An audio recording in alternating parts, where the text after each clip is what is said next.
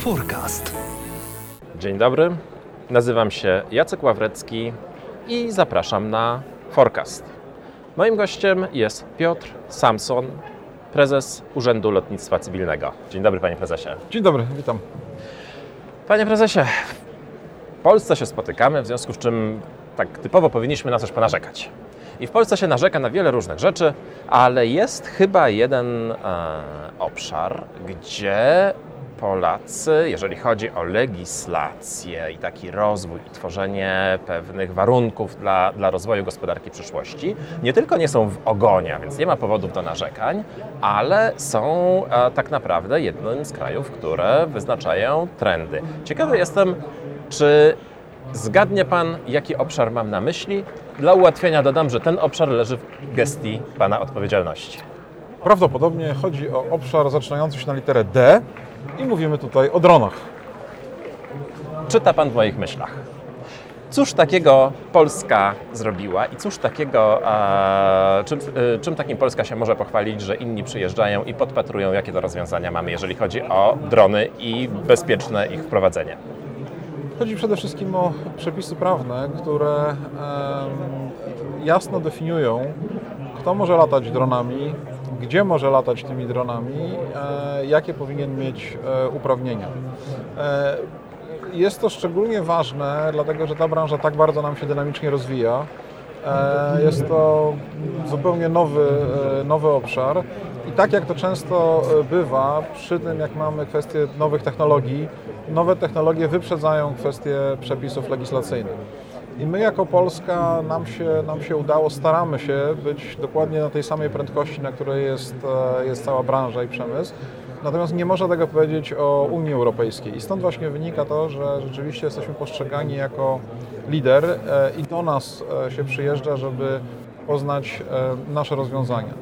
A konkretnie mówiąc, już 3 lata temu żeśmy uchwalili pierwsze rozporządzenie, które przygotowaliśmy, dotyczące tak zwanych lotów z widocznością wzroku, czyli w zasięgu wzroku, czyli mamy drona, którego cały czas widzimy.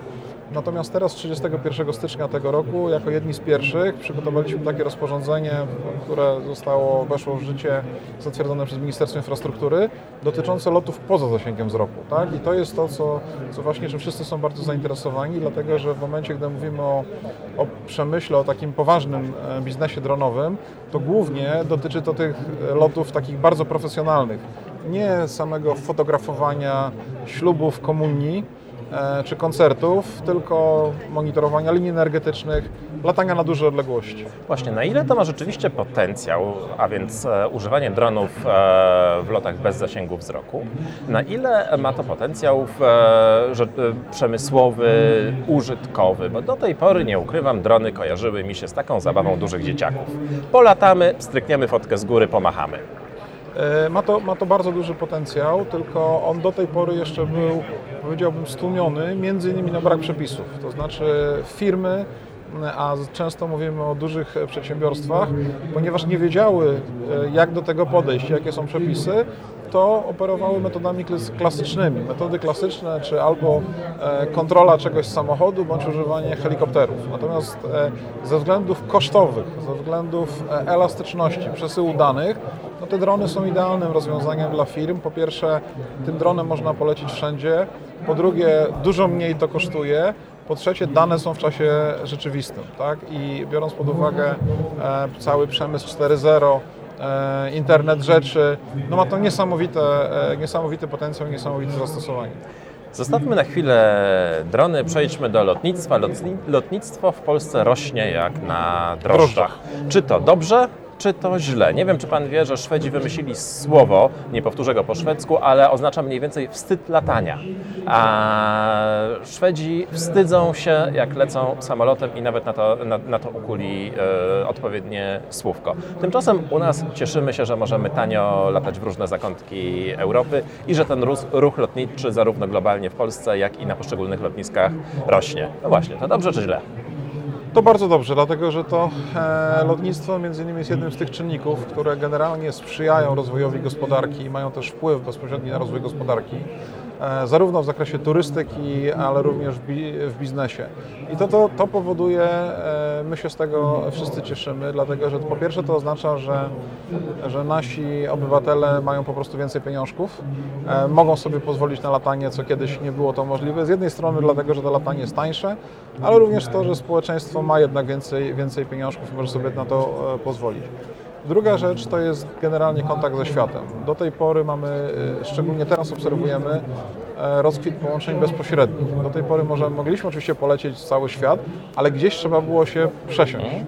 Teraz czy linie niskokosztowe, czy polskie linie lotnicze LOT, jest rozkwit połączeń bezpośrednich i nie tylko z Warszawy, ale też ze wszystkich lotnisk regionalnych. I to też powoduje, że ponieważ możemy dolecieć szybciej, czyli bezpośrednio, za rozsądną cenę, ludzie są zainteresowani tym.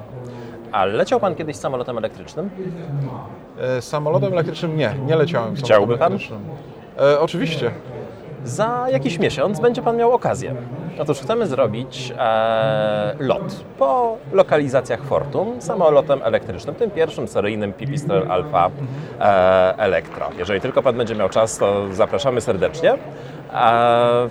Natomiast przechodząc do tego właśnie obszaru rozwoju awiacji, jak Pan myśli, kiedy samolotem elektrycznym będziemy mogli latać jako podstawowym środkiem transportu, to znaczy w lotach komercyjnych, nie mówimy o lotach treningowych, nie mówimy o gdzieś tam kręgach nad lotniskiem, tylko kiedy po prostu takim samolotem przelecimy sobie do Paryża?